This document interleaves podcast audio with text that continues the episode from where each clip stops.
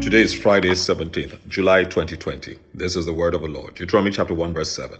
Turn you, take your journey, go to the mount of the Amorites, and unto all the places nigh thereunto, in the plain, in the hills, and in the vale, and in the south, and by the seaside, to the land of the Canaanites, unto Lebanon, unto the great river, the river Euphrates. Yesterday we started this series, Turn You, Take Your Journey, and Go.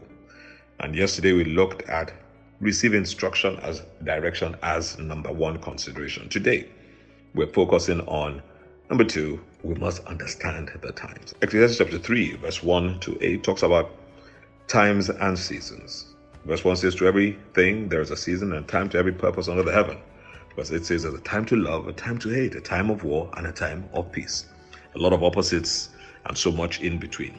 We're certainly in very unusual, unexpected, unexpected times. In a century since the world experienced a pandemic of this nature and the associated lockdown, if Jesus tarries regarding his return, I'm sure there'll be so much that is said about this era. However, we're witnesses, and I believe God is saying to someone, Turn you, take your journey, and go. Millennial go in Isaiah 26 20. The prophet Isaiah spoke. It says in verse 20, Come, my people, enter thou into thy chambers, shut the doors about thee, hide thyself as it were for a little moment until the indignation be overpassed. We have seen that in our very seasons and times. Lockdown has occurred, and the entire world affected the entire world. The lockdown has been lifted, but all is not normal yet. Reference is made to the new normal that we all don't quite understand. It's as it were that God has pressed the reset button for the entirety of the earth. And we, I believe, as individuals, must press the reset button as well and understand what God will have us do as individuals, in our families, organizations, and nations. Changes have occurred in the last four months. Hygiene protocols have been introduced.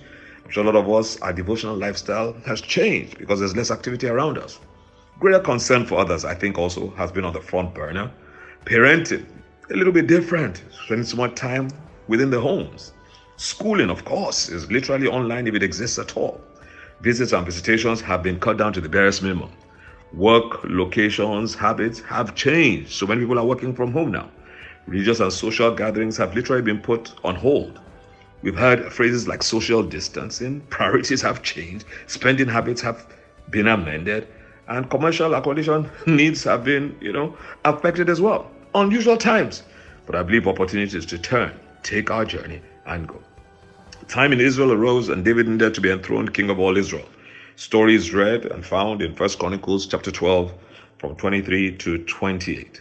Verse 23 says, Some were armed for war, came to David in Hebron to turn the kingdom of Saul to him. Verse 38, all these men of war would keep rank, came with a perfect heart to Hebron to make David king of all Israel, and the rest of Israel were of one heart to make David king. Now, in between those two verses, we have a listing of the various tribes. The minimum number of soldiers in the tribe of Benjamin was 3,000. The maximum number that we had amongst the tribe was Asher, 40,000.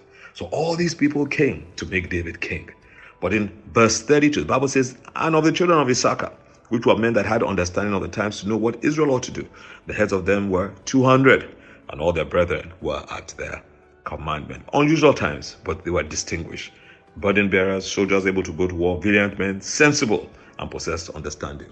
Beloved, it's not a time for reckless decisions, conduct, or activities. It's not a time for inactivity, nor complacency either. We must remember how God speaks to us. We consider 10 ways. Yesterday, we spoke about the varying voices that are out there as well. I pray that God will release wisdom, direction to each and every one of us in the name of Jesus, that we would understand what it is that we know to do and go ahead and do. Beloved, turn you, take your journey, and go. That's your word. God bless you.